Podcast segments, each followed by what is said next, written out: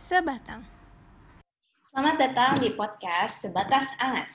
Podcast kesehatan yang tidak biasa namun luar biasa. Membahas isu kesehatan secara global dan dari sudut pandang yang tidak biasa. Hai, Halo. Ada suara baru nih. iya ada suara baru. Eca udah ya? gabung. Um, perkenalkan, gue Eca atau Vanessa, seringnya dipanggilnya Eca. Um, kamu nggak kenalin aku siapa? Aku udah bilang di episode 0 Oh udah, oke. kamu istri aku. Eh, background background gue di S1 eh, sebenarnya bisnis sih, jadi nggak ada hubungannya sama kesehatan sama sekali. Cuma apalah daya ketemu suaminya begini, jadi kita ikutan ngobrol aja. Em, em, gue sekarang kerjanya di industri banking, em, udah dari sejak lulus sampai sekarang masih bergelut di tempat yang sama. Jadi si Eca ini nih, Hmm. kalau apa, kalau gue lagi membahas antara ekonomi sama kesehatan, Eca ini nih menjadi sumber sumber informasi gue yang paling valid. Karena kalau misalkan kayak ngomongin gross domestic product, ngomongin gross national income, ngomongin ekonomi apa resesi ekonomi gitu kan terhadap kebijakan kesehatan. Nah, gue bisa nanya si Eca dan dia bisa langsung jelasin. Jadi gue nggak perlu buka textbook lagi. Oke oke mantap. Kalau gue sumber informasi gue adalah adik gue. Dia juga sebagai sumber informasi yang nggak usah di Google lagi lah intinya kayak gitu. Karena dia pintar. Eh, anyway, Sal, gimana kabarnya? Em, udah work from, eh, study from home juga kan? Udah Iya betul. Eh, ini kayaknya memasuki minggu ke-6 atau ke-7. Entahlah Hmm. yang udah minggu ke berapa nggak tahu nih. Eh, kehilangan ke perhitungannya. Eh, jadi intinya iya di sini udah sekolahnya sekolah online. Eh, terus ya udah yang kita lakukan hanyalah di rumah nggak ke mana-mana. Paling kalau di Australia kan dia nggak sebut ini lockdown ya. Jadi dia sebutnya ini em, kayak restriction gitu loh. Jadi kayaknya Hmm. mirip kayak kalau kita di Jakarta PSBB itu loh. Jadi apa-apa nggak boleh. Misalnya kita nggak boleh ke taman, nggak boleh ke pantai, nggak boleh apa, nggak boleh apa. Yang intinya keluar itu cuman kalau misalnya mau exercise atau mau ke dokter atau mau beli makan kayak gitu. Tapi untuk yang nggak necessary nggak boleh dilakukan. Jadinya ya udah karena kuliahnya masih bisa dikerjakan online, jadilah kita dikerjainnya online. Di, di Inggris juga sih, di Inggris kan nambah tuh lockdownnya tiga minggu lagi. Mereka sebutnya lockdown sih. Hmm. Basically sama. Jadi nggak boleh apa ngelakuin sesuatu yang eh, apa unnecessary gitu. Olahraga boleh, eh, belanja boleh, tapi untuk apalagi kalau orang Inggris kan suka ke pub tuh, Oh, udah pasti tuh nggak boleh lah ke pub.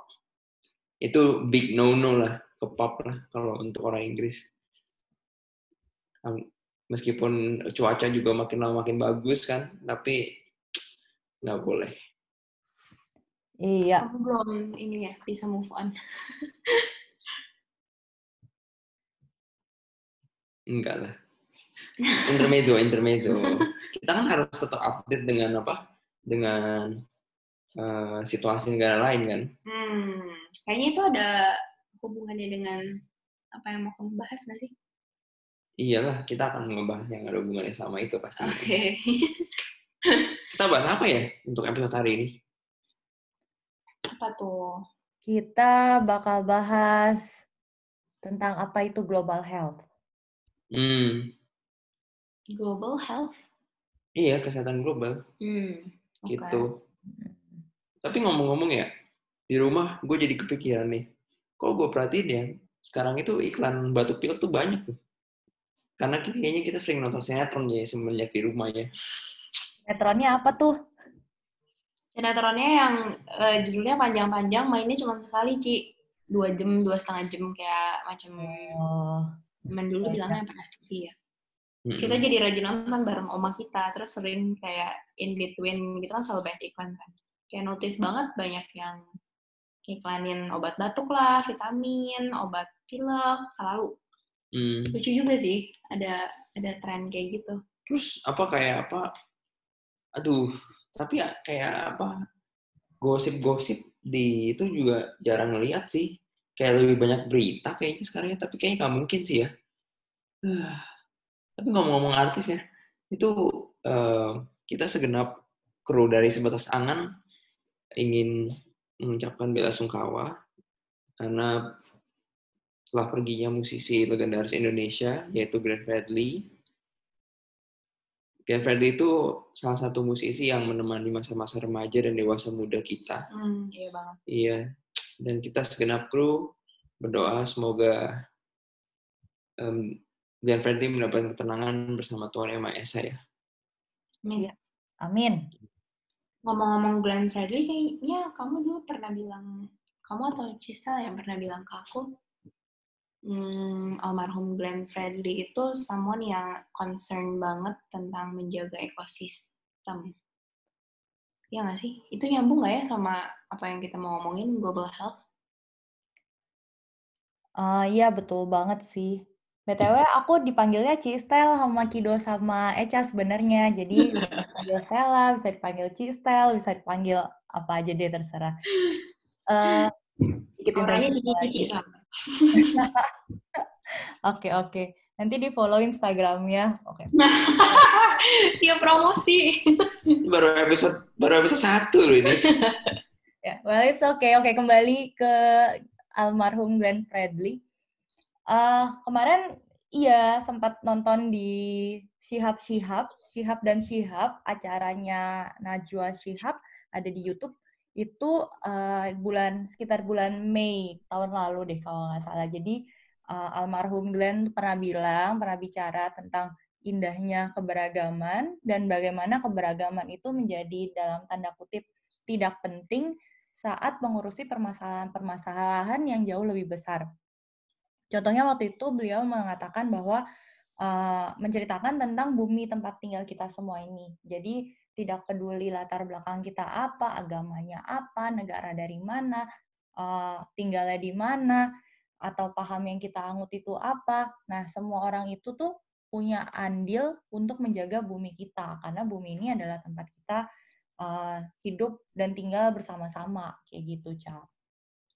Hmm, terus um, oke okay, itu kan bumi dan dan ekosistem dan tempat kita tinggal. Cuman terus hubungannya sama kesehatan gimana? Soalnya kayak jujur nih buat buat gue yang kayak lumayan awam, kesehatan bagi gue tuh bener-bener cuman kayak a matter of, oke okay, gue harus sehat, uh, olahraga atau makan sehat gitu, nggak boleh sakit.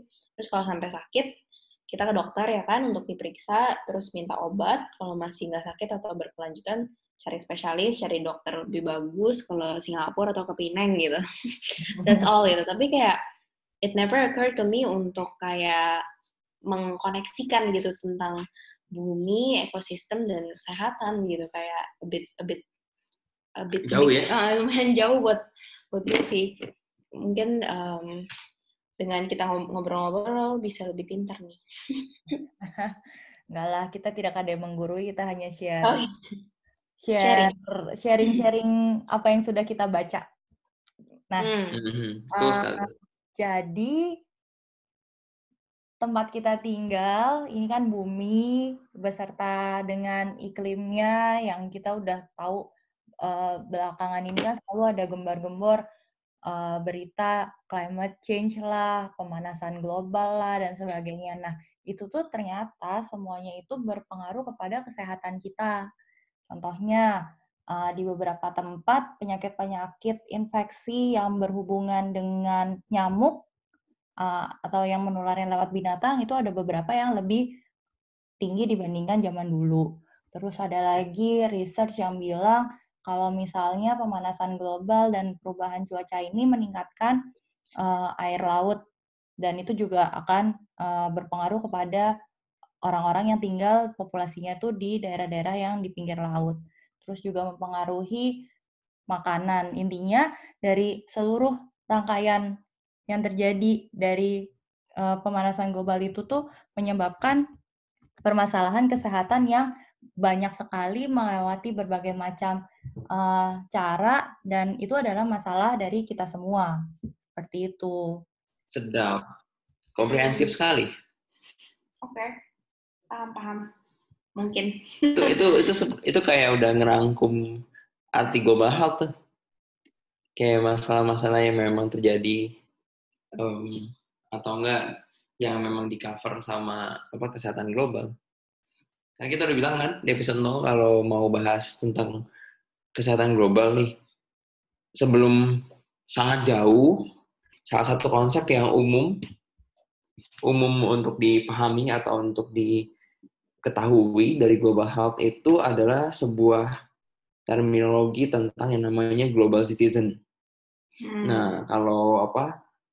Kalau kita semua beberapa hari yang lalu tuh pernah dengar bahwa beberapa artis atau musisi internasional itu mereka mengadakan konser online yang judulnya Global Citizen.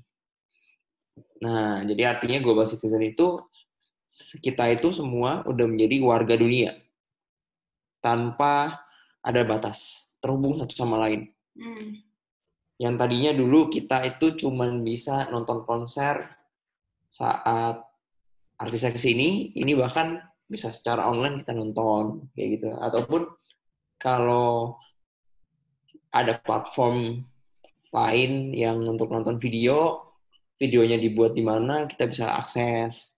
Okay. Gitu. Ataupun kalau ada platform untuk nonton, itu kita bisa akses film-film yang dari luar nggak cuma film lokal. Jadi hal seperti itu tuh menjadi sebuah ide yang normal lah zaman sekarang.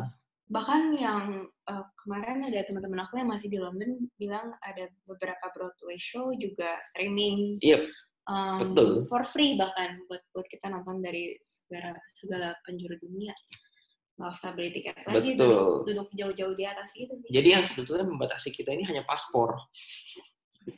Kayaknya kita warga negara dengan paspor yang perlu visa ya. Jadi begitu konteks dari si apa um, kesehatan global. Di samping itu karena masalahnya masalah semua orang, maka kesehatan global itu identik dengan partisipasi dari banyak sektor yang menyelesaikan masalah ini.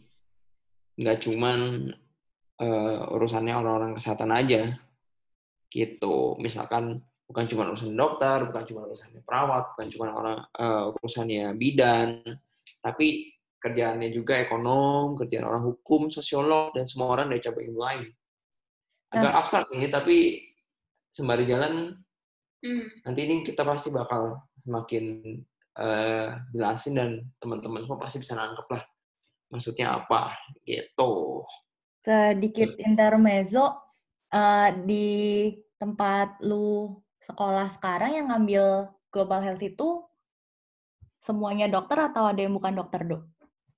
Wah variasi. Hmm. Ada yang backgroundnya itu psikolog, ada yang backgroundnya dia itu perawat, ada yang justru banting setir dari yang tadinya bachelornya itu di biomedis dia pindah gue punya temen orang Korea dia itu radiologis bahkan hmm. Terus ada yang kerjanya di commissioning ada yang kerja di hukum. Pokoknya banyak deh variasinya. Nah lumayan lucu ya? Iya ada ada yang dentis juga. Ada yang guru backgroundnya uh, backgroundnya sosiolog atau antropolog gitu nggak bisa inget-inget jelas tapi mau ngomongin soal apa sih mau berkecimpung di global health ini gitu kalau lu gimana Stel? Kalau di tempat gue yang menarik ada satu um, dia lulusan engineering bahkan hmm. ya eh, gue lupa sih engineeringnya yang mana tapi dia kalau nggak salah tata kota deh tapi orang bule gitu kan terus adalah banyak ada dentist juga ada yang ada dokter tapi dokter juga cuman sedikit banget dibandingkan yang lain-lain. Ada yang orang backgroundnya di ekonomi juga ngambilnya uh, global health.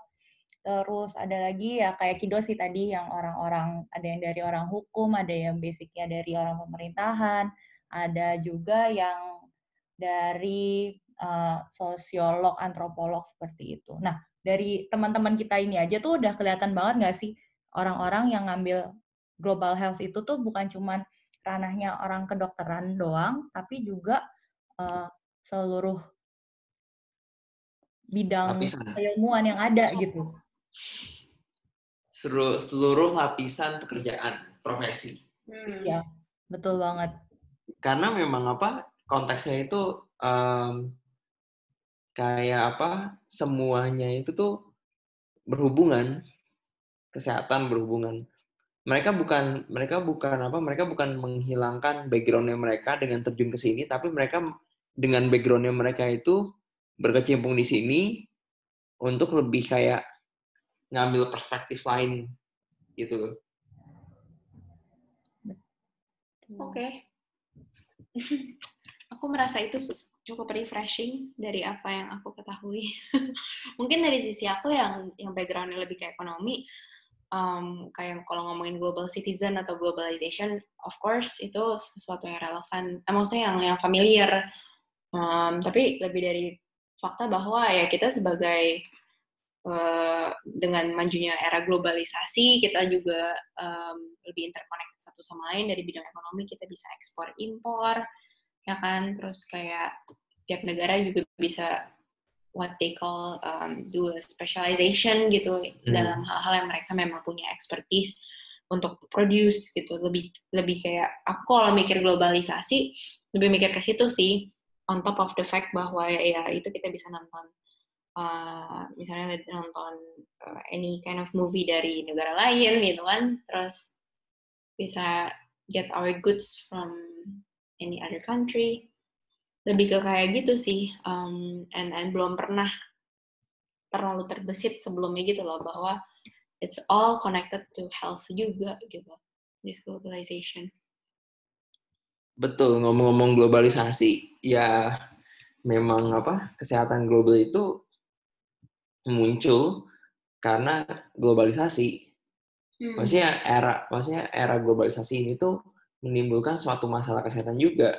Hmm. Meskipun awalnya globalisasi itu dipicu oleh ekonomi. Oh, Betul. Okay. Jadi karena kayak collateral effect dari ekonomi, globalisasi muncullah masalah kesehatan juga. Hmm. Gitu. Itu mah udah sebetulnya uh, gagasan soal apa globalisasi ini udah udah udah lama banget muncul bahkan dari zaman kolonialisme yang hmm. uh, orang dari Eropa datang ke negara berkembang di daerah Asia. Mereka pun secara tidak langsung kan membawa sesuatu kan. Budaya lah. Kalau dari sisi kesehatan mereka pasti membawa barang-barang kesehatan dong. Masuk ke negara itu. Hmm. Perdagangan masuk, ekonomi naik, akhirnya semuanya berhubungan lah. Akhirnya eh, meskipun awalnya memang tujuannya agar menjaga si penjelajah itu untuk penjelajah. Apa penjajah? Penjajah yang menjelajah. Okay. iya. Itu menghindari mereka dari penyakit-penyakit tropis sebetulnya dulu. Oh oke. Okay. gitu. Akhirnya makin lama makin pesat kan. Globalisasi makin pesat. Dan sekarang kita tahu bahwa gara-gara globalisasi hidup kita makin enak kayak kita bisa gampang kan kita bisa makan apa kita bisa makan makanan Itali hmm. bisa makan makanan Thailand bisa makan makanan apa pun itu pokoknya gampang banget deh sekarang dan juga apa travel perjalanan jauh lebih gampang kan hmm. sekarang dengan adanya apa dengan tadi ekspor impor kita misalkan eh, gampang untuk dapat dapat pesawat hmm. gampang untuk dapat eh, kereta hmm. yang lebih cepat hmm. gitu pokoknya gagasan-gagasan globalisasi cukup kental untuk di apa untuk di kesehatan global ini dan tentunya tanpa globalisasi kita nggak bisa nih bikin podcast lintas negara, lintas benua. Betul. oh iya ya, Betul. on point, on point banget tuh. Betul banget. Semua berkat globalisasi dan perkembangan teknologi. Iya. Bahkan bahkan apa? Bahkan saat ini sebetulnya kita berada di masalah global ya. Oh iya. Apa tuh dok masalah globalnya? Itu coronavirus. Oh iya, sampai lupa. Uh, bener banget. Coronavirus ini tuh berasa banget adalah sebuah masalah global. Apalagi yang tadi barusan Kido jelasin kan soal travel jadi lebih mudah dibandingkan zaman dulu. Terus kita juga bisa akses segala macam-macam. Jadi penyebaran virus corona ini juga salah satu akibat dari globalisasi bisa dibilang kayak gitu. Uh, mungkin siapa yang ingat uh, coronavirus itu dari mana? Dari Republik Rakyat Tiongkok. Oke, dari China ya. Nah, uh, dari sana terus bisa menyebar ke seluruh dunia dalam waktu yang pesat.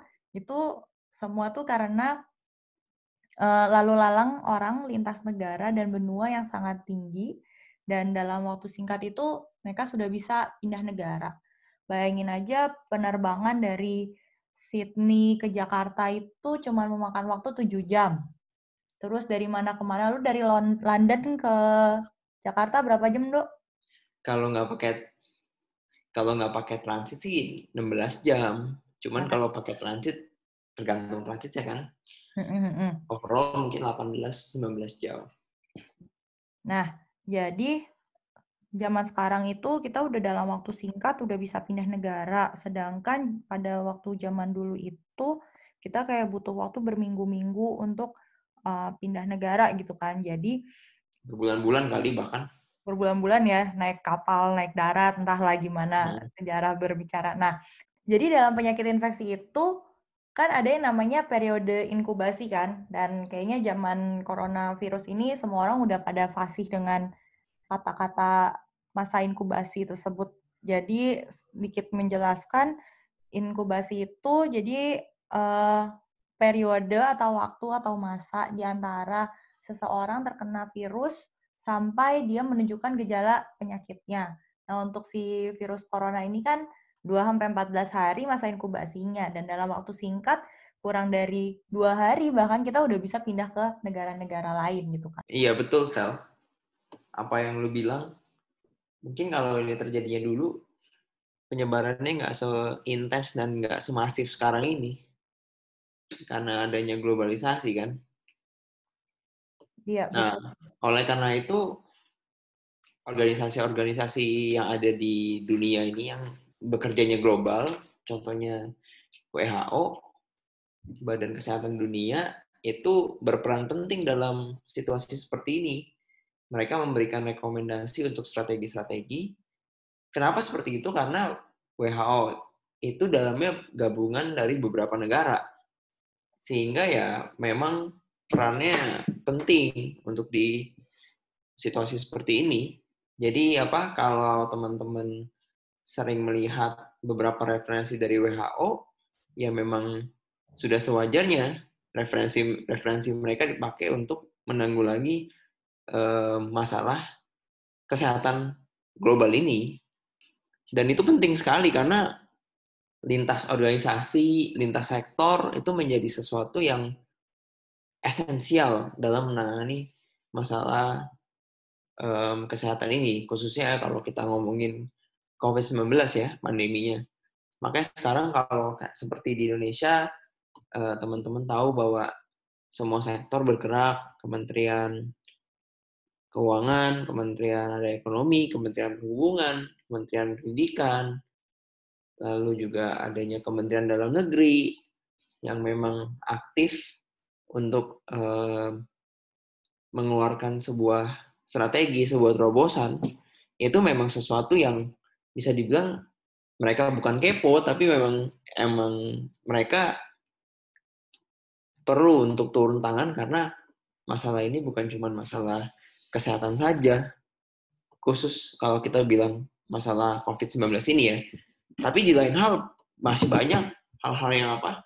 Hal-hal yang bisa um, kita bahas mengenai kesehatan global. Tapi kebetulan karena COVID-19 ini lagi hot banget, sering banget dibahas dan mungkin sampai beberapa bulan ke depan akan tetap dibahas seperti itu. Jadinya um, relate banget nih kalau memang kita ngomongin kesehatan global ya tentang si COVID-19. Itu kalau dari dalam negeri ya, kalau dari yang lintas negara global itu beberapa contoh juga kayaknya ada ya, Stel ya? Ada sih. Salah satu contohnya bisa diambil uh, tentang vaksin. Jadi negara-negara di luar di luaran sana, negara-negara pada bekerja sama satu sama lain di pusat-pusat penelitian mereka untuk mencari vaksin uh, sebagai penanggulangan dari si virus corona ini. Nah, dari Selain negara-negara yang melakukan penelitian, ada juga negara-negara yang memberikan bantuan berupa dana. Seperti itu. Nah, jadi ini gambaran gimana mereka kita semua sebagai warga dunia saling bekerja sama eh, bahu-membahu untuk menanggulangi ini. Selain itu juga ada lagi penelitian-penelitiannya tidak cuma tentang vaksin, tapi juga tentang um, obat dan juga strategi untuk uh, menangani masalah pandemi seperti ini. Hmm, kalau misalnya gitu, oh, mungkin pertanyaan kalau kayak gitu, kenapa solusinya nggak bisa langsung semua dunia-dunia ini decide bareng aja ya? Kayak oke okay, lockdown seluruh negara gitu benar-benar nggak boleh ada orang yang move satupun. Um, jadi virusnya nggak nyebar-nyebar lagi kan? Actually that that will solve everything no? Hmm. Menarik sih Cak yang kamu bilang, tapi masalahnya hmm. hal tersebut tuh nggak bisa. Soalnya setiap negara itu tuh punya konteksnya masing-masing, punya kondisinya masing-masing gitu kan. Misalnya nih, kayak di Singapura, di London, di Australia, dan di Indonesia. Kita sama-sama pernah di luar negeri dan pernah di Indonesia, tentunya kita akan sadar adanya perbedaan dari sistem pemerintahan, karakteristik warganya juga beda, kulturnya beda, budaya dan sistem kesehatannya juga beda, ekonomi, politik, semuanya beda. Jadi dalam mengatasi masalah seperti ini tuh tidak ada yang namanya one fits for all atau uh, kalau baju itu kayak all size yang bisa dipakai semua orang tapi ya memang tidak ada dalam membuat hmm. kebijakan itu tuh harus disesuaikan dengan konteks negara masing-masing. Oke. Okay. Bagus banget tuh perumpamannya ya. Pakai baju all size. Iya. Tapi kalau dari sisi ekonomi sendiri ada nggak sih? Hmm. Kayak apa sih? Kayak dari World Trade Organization atau dari sisi ekonomi lah yang memang globalnya itu berubah. Sebenarnya. Mungkin mungkin yang aku bisa share uh, kayak not necessarily bahwa ada satu global organization yang bikin perubahan yang apply globally. Mungkin nggak nggak so much of that, tapi lebih kepada kayak policy atau kebijakan yang diterapkan uh, satu negara di di bidang ekonomi dia, terus punya impact juga gitu yang mempengaruhi banyak negara lain at the same time um, kan aku misalnya uh, gimana ya contohnya ya? Jadi jadi misalnya um, semacam kayak kita ngelihat kan kemarin currency kita melemah banget kan sampai sempat 16 ribu. Kita tuh nggak pernah 16 ribu lagi since tahun 98 uh, waktu ada Asian financial crisis. Tapi just just because of corona recently past few months ago kita hit 16 ribu lagi kenapa kita ngaruh kenapa ngaruh ke currency gitu. Dan dan um, impact sebenarnya itu tuh impacted dari um, banyak hal yang terjadi di luar uh, Indonesia. Bahkan waktu itu ada time bahkan corona kayak belum nyampe ke Indo gitu hmm. masih masih di luar. Tapi terus mungkin kebijakan-kebijakan dilakukan di negara lain yang um, akhirnya juga berdampak ke banyak negara lain termasuk Indonesia. Yang salah satunya juga adalah emerging emerging country gitu kan. Jadi mungkin dari sisi ekonomi lebih kepada connectivity in that sense gitu untuk untuk ngomongin globalisasinya kali ya. Not not really the fact bahwa ada satu badan yang mengatur semuanya hmm. secara bersamaan gitu sih. Hmm, menarik tuh. Dari apa dari aspek-aspek eh, ekonomi nggak taunya itu pengaruh pengaruh ke apa dinamika dalam negara itu sendiri kan Mm-mm. nah kesehatan global itu juga em, meskipun itu lingkupnya lintas negara tapi bukan artinya pas masuk ke dalam nasional atau suatu negara itu jadi kesehatan nasional enggak itu tetap isu global kesehatan global tapi em, bukan artinya bahwa itu harus itu cuma diurusin sama em, apa atau kita ngurusnya orang lain bukan. Tapi kesehatan global itu saat masuk ke dalam negara ya kita ngurusin bahwa orang-orang kesehatan global itu ngurusin juga orang eh, apa masalah yang ada di dalam negara akibat dari dari ke kesehatan global itu. Tapi permasalahan kesehatan di tempat lain bisa dampak berdampak kepada kesehatan masyarakat di tempat kita dan mempunyai dampak lanjutan di luar sektor kesehatan yang membutuhkan pendekatan organisasi dan sektor-sektor lain. Mm.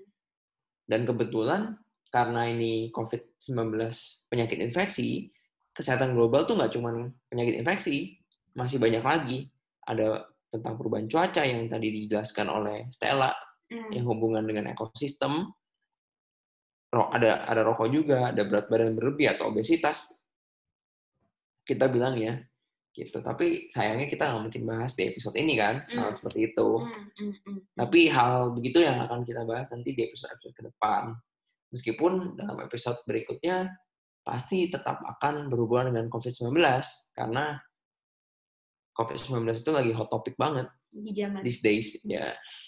Gitu.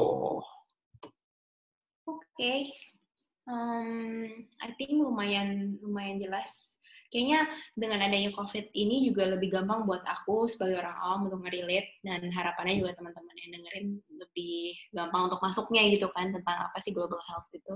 Tapi looking forward untuk uh, our next discussion ngomongin hal-hal lain related to global health. Um, thank you